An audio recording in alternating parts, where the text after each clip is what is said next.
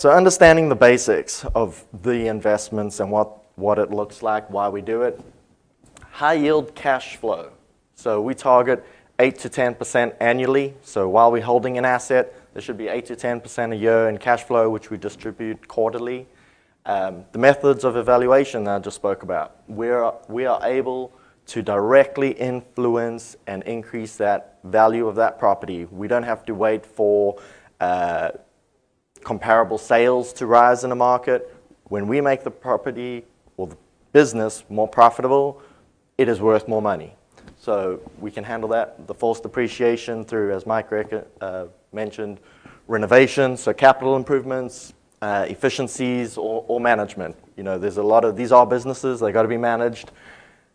Uh, there are a lot of poorly managed properties that just through managing more efficiently or more effectively, um, you can realize great value. Um, leverage, so financing, we're able to get great debt on these properties. We do use debt.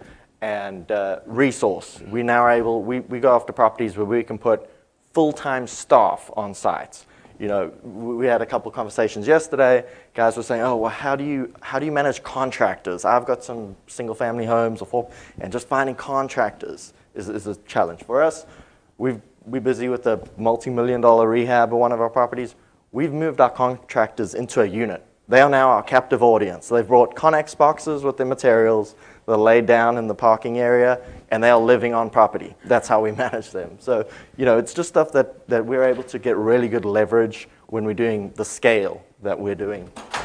And again, tax. So uh, we'll just keep mentioning that because, again, you will have a uh, direct ownership of the entity. So as owner of, of commercial real estate, there's some very unique tax benefits.